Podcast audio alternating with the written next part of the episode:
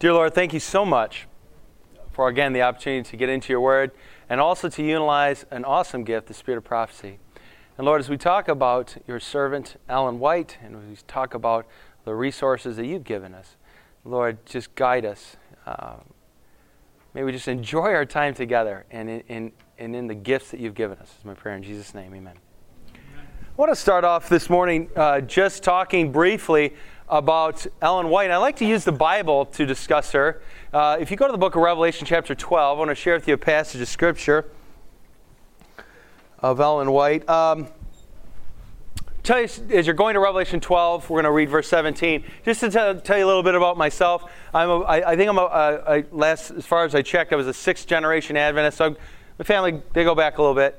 And in Adventism, and to be honest with you, as I was growing up, the attitude towards Ellen White, even way back then, in the 80s, was not necessarily a positive one. People weren't really a big fan of her.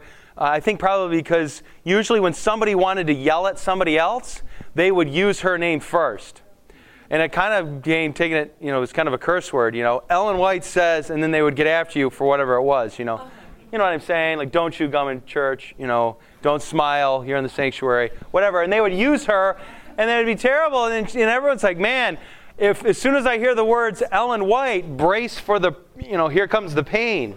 And it's terrible. And so a precious gift, the writings that I believe I believe she's an inspired prophet. I believe that God has used her as a precious gift to the church.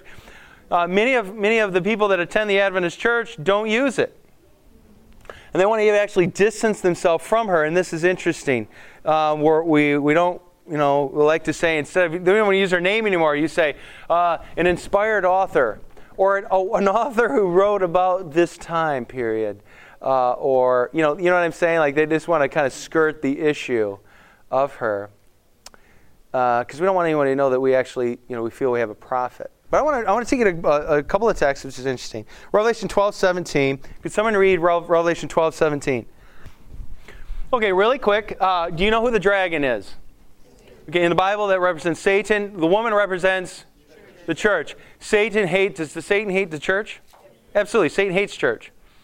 Specifically, he hates her kids. These kids.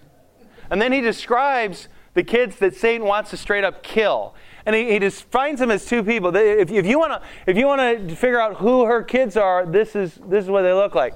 Now, if I said that my kid in this room right now, my son, was wearing an aqua shirt and wore a black tie, you look around the room and you might say, oh, aqua teal, is he the guy? And then you look for a tie, and if he's not wearing a tie, well, that's not his son. But you look over here and you see him, and he's got the aqua shirt. He's not my son. But I mean, you would look at that and you would say, oh, there's Junior, right? Now, depending on whether you like me or not, you would respond accordingly. Does that make sense? Yes or no? Okay, good. Well, the people that Satan hates have these two characteristics. They keep what? 10 Commandments, and then they have the testimony of Jesus. Those of you who have studied this before, you know what the testimony of Jesus is, but let's not guess. It's in the book of Revelation, chapter 19, verse 10, and the testimony of Jesus is what? Spirit of prophecy. So, if you want to be hated by Satan, which I think would be a good thing, you should be a person who keeps all of his commandments and has the spirit of testimony, right? Or excuse me, spirit of prophecy, or the testimony of Jesus. So, if somebody came up to you and said, I can't believe you think you have a prophet, I think the natural response to that would be, you don't? Right? Don't you want Satan to hate you? I mean, think it. It's a very logical thing. So I don't think you should hide behind the fact that you believe you have a prophet. It's one of the identifying marks that prove that Satan hates your guts. Why does he hate your guts? Why? Because God has given us distinctly the three angels' messages. Why? To tell everybody what a loser Satan is and to unveil the deception. Because Satan's got these things built up. And as Adventists, we've been given this message so we can go, liar, liar, pants is on. Well, they're going to be on fire. You're going down. This is wrong. No, no, no. That's the first, second, third angel's message. Don't believe it. Don't believe it. Don't believe it. Does that make sense? So Satan doesn't want that message to go out. He definitely doesn't like Ellen White. I found that most reasons why, not all these, not always, but most of the people who don't like her have never read her. To read her is to love her. Amen. So what we're going to do this morning, very practical, we're going to go again. One of the most famous stories in the Old Testament, we're going to talk about Noah. And this morning we talked about David and Goliath, a story that I've heard this story a zillion times. I could never think of anything else. Or, anything new from the story. You study into the Bible and you find, wow, new stuff comes up. Same thing happens when you bring Ellen White into the equation. You can read a story and go, okay, I've read it. Read her writings and go, whoa, I did not see that. Does that make sense? All right, so what we're going to do, again, before you begin your Bible study, and I believe this too, Ellen White said specifically her writings were not as high as the Bible, but I believe that they were inspired. There's no but on that. They are. I also think that her writings are inspired, so when I read, I ask for God to guide me as well. Amen? And like I talked about in the first session, the prayer path that I use is I go through a time of praising Him. Then I want to confess my sins, move into intercession for others.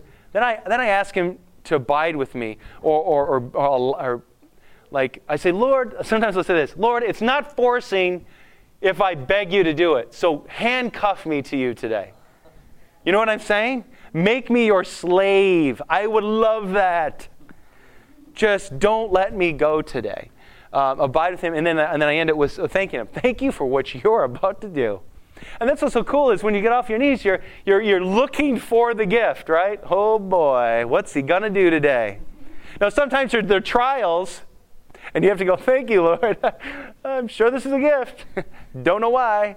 But you're going through the day, and you're like, okay, looking for the gift and looking for His leading. So, but what I'd like to do again today, and I'd like to volunteer, would somebody just lead us in prayer that the Spirit would be with us as we again, we're going to get into the Word of God, and then we're going to study specifically the book Patriarchs and Prophets. So would someone volunteer to pray for us? Thank you very much. Amen. Amen. Okay, now what I like to do, and I pass these yellow sheets out while some of you are waiting, you got these sheets. I'm going to give you two assignments here. If you do not have a yellow sheet, or if you're not sitting near someone that is, if you are, huddle closer and look at that one sheet. If you don't have a yellow sheet, then I'd like you to turn to your Bibles to chapter 7 in the book of Genesis. Chapter 7 in the book of Genesis. Now, this method of how to study spirit of prophecy is nothing like new per se. Like, I'm going to share it with you, and you're going to be like, oh, man, I'm either A, you're already doing that, or you don't see that to be that big a deal. But I want to encourage you that if you try this out, it will, again, just bring life to the study of God's Word. And it'll just be fantastic. So what I like to do first is this. I read a chapter in one of her books, and I underline everything that I did not previously know. So what you have right now is you have a couple chapters in Patriarchs and Prophets. I believe it's chapters 7 and 8, talking about the flood. Now, all of you have, for sake of time, I did it this way, you have one page. What I'd like you to do is if you have one of these yellow pages, or if you're sitting next to that person, I'd like you to read just that one page. And then I'd like you to underline, or if you don't have a pen or a pencil, just to make a mental note of anything on that paper that you did not know. Like, boy, I didn't know that. Something new I learned in reading this piece. Does that make sense? Yes or no? Yes? Good? Fantastic.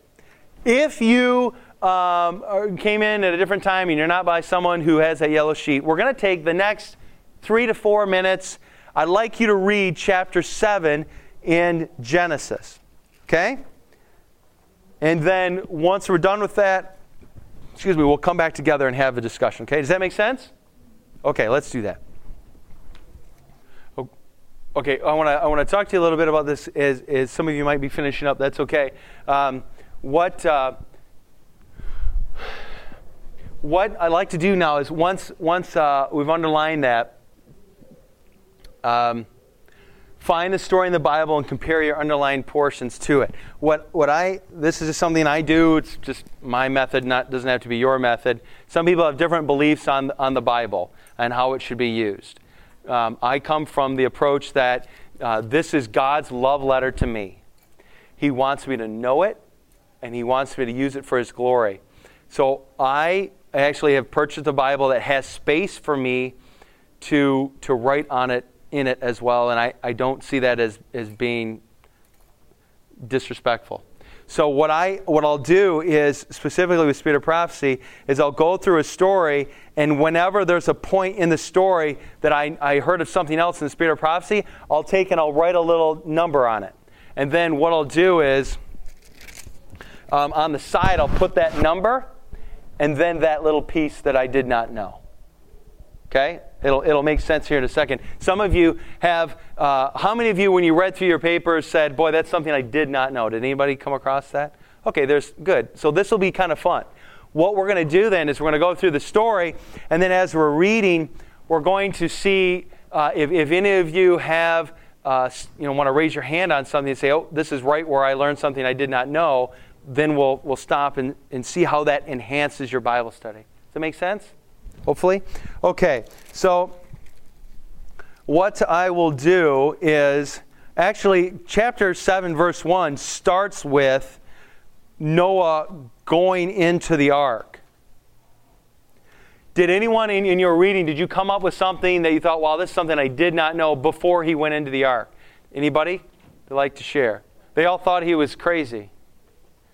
And they said that because we can't explain it, then it can't possibly happen. I think she talks into that too. They reasoned it away. Which is interesting because, by the way, in the end times, what are we telling everybody is going to happen? Now, I want you to think of this from an atheist perspective. This being is going to come out of the clouds, everything will be destroyed here, and then we're just going to go up in the air, and he's going to take us to this wonderful fantasy land where there'll be no more pain and suffering. Now, if you're an atheist, you're going to hear that story and go, whatever, that isn't even physically possible. Right? So we definitely are living in the times of Noah. Anyone else, before he gets on the ark, something that you thought was interesting in your reading? Okay, let's continue. Chapter 7, verse 1. Then the Lord said to Noah, enter the ark, you and all your household. By the way, as I'm reading, if you see something like, oh, this is something that's good that I want to add to it, just raise your hand or just say, I've got something, and we'll stop. You and all your household, for you alone I have seen to be righteous before me. And yes? No, absolutely. And on page 96, she says, every bolt of the ark was a witness to people. Noah spent all that he had to save his family. Many received warning but did not repent. So like you're saying is, Noah spent his whole life, everything he had, well not his whole life, but he spent 120 years in something where nobody, he didn't get one convert but his family. But was that okay? What if you spent your whole life and all of your money and only your family was saved? Would you do it? Are you kidding me? You'd say that's a bargain. I think so. Didn't it say, well that's earlier in chapter 6, sorry. Verse 3. That's a piece too. You want to read the whole story. We're going to focus on 7. But if you look at verse 3 of chapter 6, God says, hey, nevertheless his days shall be 120 years. God is essentially saying, in 120 years there's going to be a flood. And oh, I so would love to get into that and the meaning of names and Methuselah and let's have lunch. It will blow your mind. Oh, it's so amazing, the stuff that's going on here. This story is huge. So continue on. Again, if there's anything that you saw specifically in the writing that goes, wow, she says this, and I didn't see that in the text before, raise your hand, but let's continue on. You shall take with you of every clean animal by sevens, a male and his female, and of the animals that are not clean, 2, a male and his female, and also the birds of the sky by sevens, male and female, to keep offspring alive on the face of all the earth. It's a good question. Let me help you with verse... verse 2, you have animal, which is in the Hebrew is behemoth or behemial, which isn't, you wouldn't have sea animals.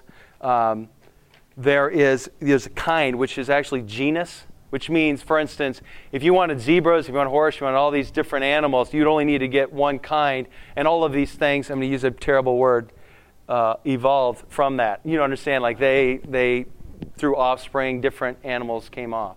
Like, for instance, I don't look like my mom, and I don't look like my dad. I'm kind of my own thing. Some people say I look like my mom, but I don't. You get what I'm saying? Some are like carbon copy. Oh, wow, that is mini you. You know, mini your dad. But, you know, we have, you know, through reproduction, those things happen. But in the Bible, it talks about kind. So it didn't have to be every type of horse. You know, it would be the equine kind. Okay? Good question. Okay. For after 7 more days I will send rain on the earth, 40 days, 40 nights. I'll blot out from the face of the land every living thing that I have made. And Noah did according to all that the Lord commanded him. Now Noah was 600 years old when the flood came upon the earth. Then Noah and his sons and wife and his sons' wives with him entered the ark because of the water of the flood. Of clean animals, animals that are not clean, and birds, and everything that creeps on the ground there went into the ark to Noah by twos, male and female, as God commanded Noah. And it came about after the 7 days that the water of the flood came upon the earth. Did you guys read anything that you thought, wow, she says this, that brings this? Pretty amazing. Yes, right. Did anybody read the passage that said that geysers of water busted up out of the ground? Did anybody catch that? Woo-hoo-hoo. How about this? Everything that man created was destroyed first. Did you get that? That's in there. Well, you didn't have that page. You're like, whoa! Like today, I'd be like, there goes the Marriott. Right?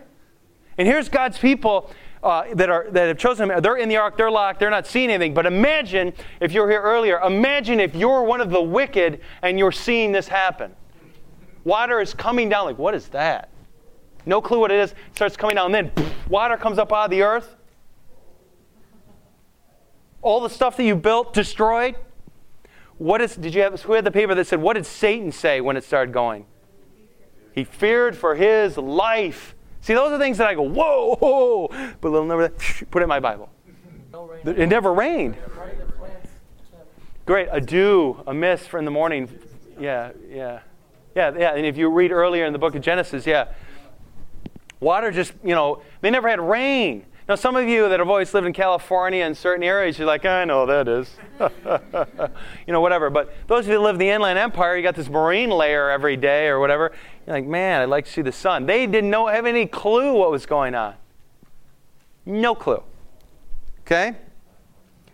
7 days. They were in the ark 7 days. Did anybody read about this time where the people gathered around the ark and laughed at them and threatened them? Who had that paper? Yeah, they threatened them. You better come out of that ark, or we're going to come in there, and we're going to... And they started just saying things to them, threatening them to kill them, to maim them, whatever. Can you imagine being in the ark? God sent you in. The animals come in. The angel of the Lord shuts the door and like, wow, this is huge, Woo! Day 4. All right. Right? Day 5. Hey, losers. Hey, Noah, where's your rain? Come on out before we come in there and we... It's a great question. I don't know that question. I thought about that. Only the angel could... The angel shut the door. This, by the way, Noah, she says they couldn't shut the door, right? How could you shut the door and lock it if you were going to be on the inside, right? The angel of the Lord had to do it, so they were sealed. Does that have anything... Does that speak to your heart at all in these end times? Right. Did anybody read that? What did she say to that? They saw the animals come in, and what did they say? They reasoned it away, and then they threw a party. Right. Oh, that's just a bunch of baloney. Hey, let's have a party. And you say, well, what do you... Drink away your reason. Just have a beer and forget about it. Right? Okay, that's good music, all right. Bust into your moves, you start drinking, and then you just make fun of it. And you say, oh, yeah, there's no way that could happen today. Sure it does. How could you watch the news and not think that Jesus is coming soon? Shut it off. Let's have a beer. I don't want to listen to that junk. I don't want to know the truth. All right, let's continue on. Rain fell upon the earth for 40 days and 40 nights. On the very same day, Noah, Shem, Ham, Japheth, sons of Noah, Noah's wife, 3 wives of the sons with him entered the ark. They and every beast after its kind, and all the cattle after their kind. This is that kind piece that I was talking about earlier, the genus. And every creeping thing that creeps on the earth after its kind, every bird after its kind, and all sorts of birds. So they went in the ark to Noah by 2s of all flesh, in which was the breath of life. Okay. I want to jump down to 23. Then he blotted out every living thing that was upon the face of the land, from man to animal to creeping things to birds of the sky, and they were blotted out from the earth, and only Noah was left together with those that were with him in the ark. And the water prevailed on the earth 150 days. Now, again, when you were reading, did anything strike you animals? Did anything that you read in there is like, whoa, this is really what happened? Yeah, they were in there. Yeah, like, what is going on, right? And then Noah was thinking, could easily have thought, this lion is freaked out. He's going to eat me, type of thing. But God, obviously kept that in check. I don't know, maybe they didn't have to. There's nowhere in the Bible that says that the lion had to be big. You know what I mean? You think elephant, oh, this humongous elephant. Well, they could have brought a baby elephant. There's no reason why, you know what I'm saying? I mean, you didn't have to be. By the time he probably got off the boat, he could have. But here's a passage. Again, this is what I underlined. I wrote down, I don't know about you, but this blew my mind. Beasts were scared and moaning.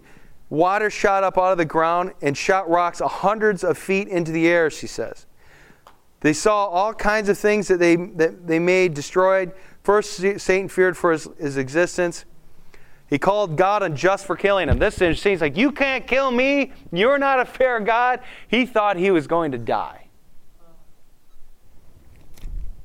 The beasts were crying out inside as well, out in the inside, the outside and in the inside as well. But angels protected the ark. Beasts rushed to the wicked for help, but found none. Who had that? Did anybody have that paper?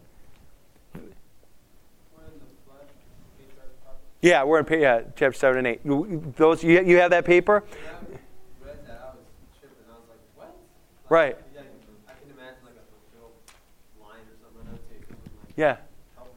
Yeah, help me. And then what does she say? They went and struggled for the highest parts. No, that's my spot. They were fighting with beasts to get to the highest spot. She says that they saw men stood up. They got to the highest points, and they saw a shoreless ocean. Can you imagine that? If you were a wicked person and you're looking out and the rain is coming down and there's no land and it's rising. Boy, should have gotten that ark. Yes. I thought more like as a team. Could be. Yeah, absolutely. No, I'm not dogmatic. Yeah. Could have been working together.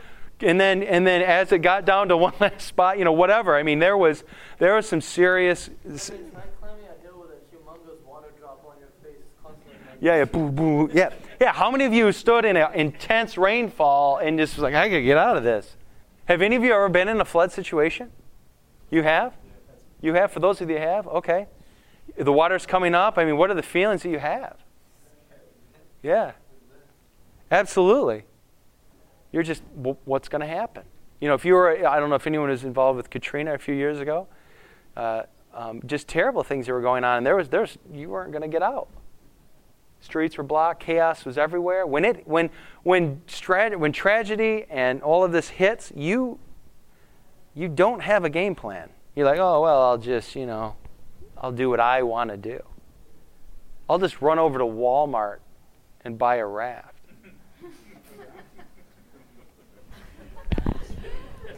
Right? I mean, this is crazy.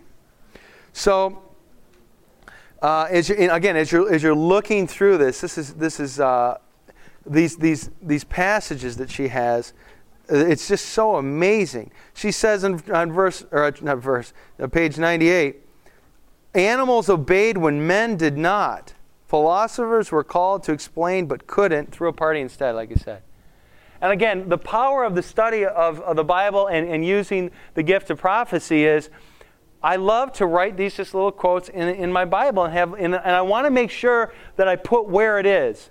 Because if I tell everybody, oh, and this is what happened, They threw a party. They didn't believe it.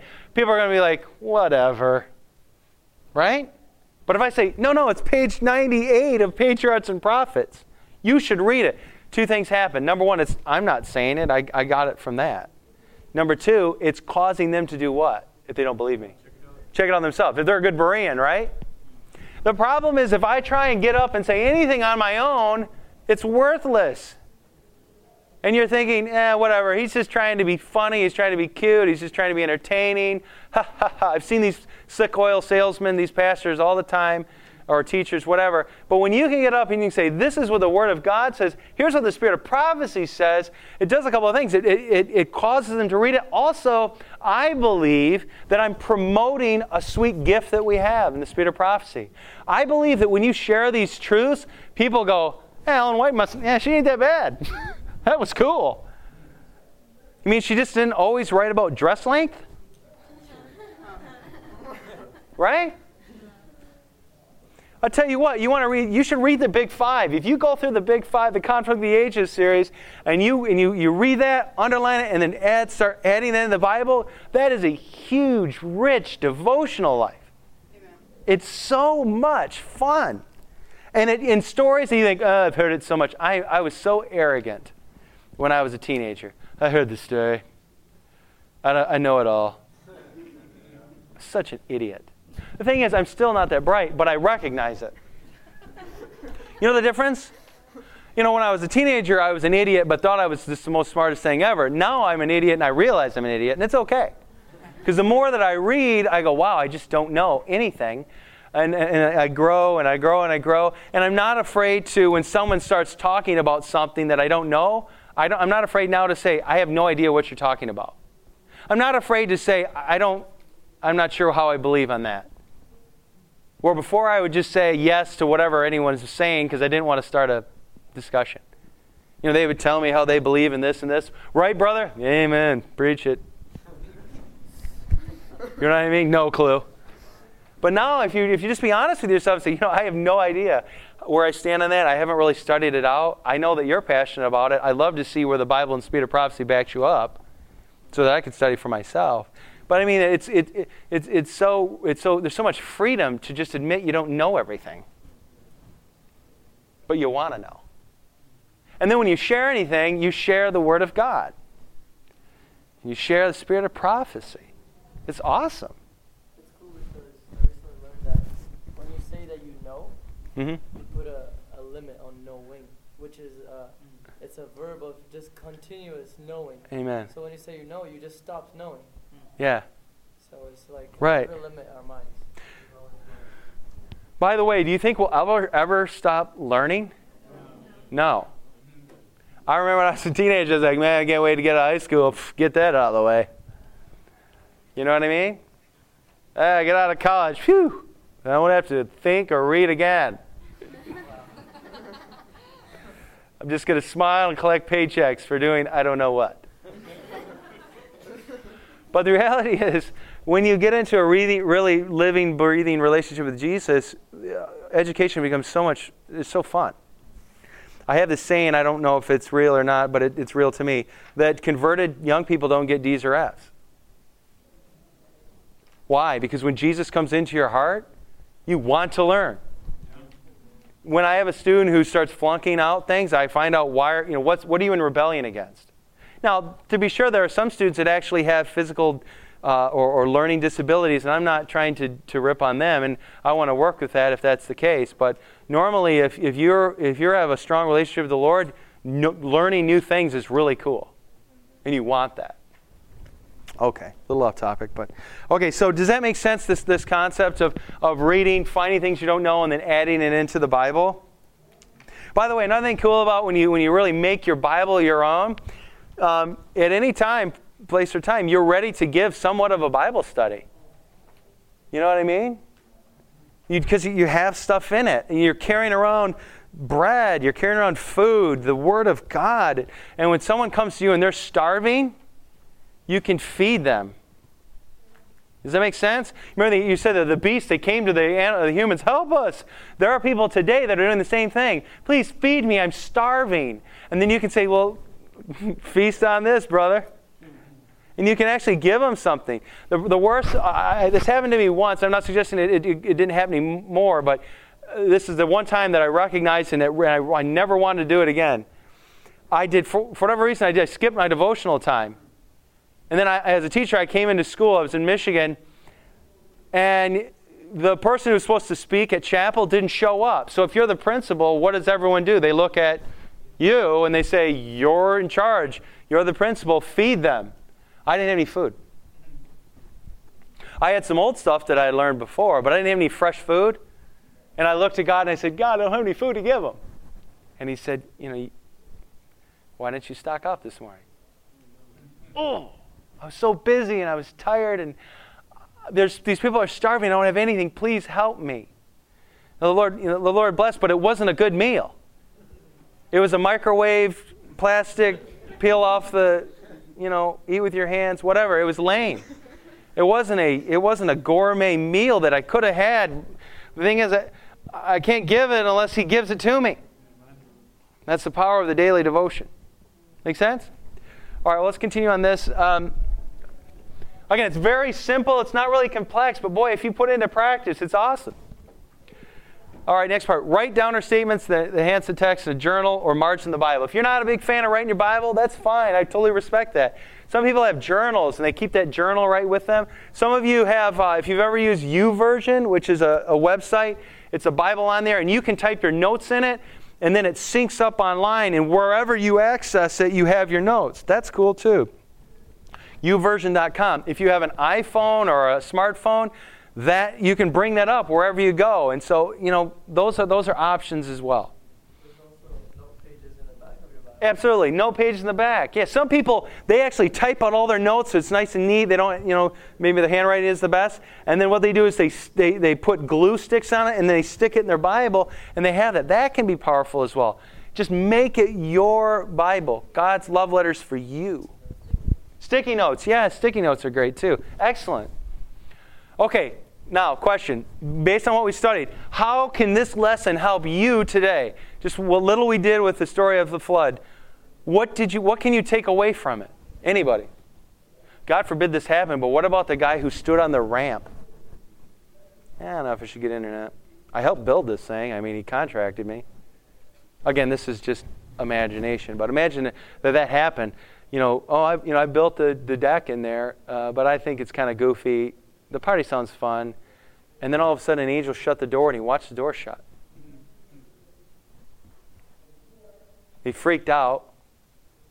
But after a couple of days, I guess he was wrong. And then that water drop hit.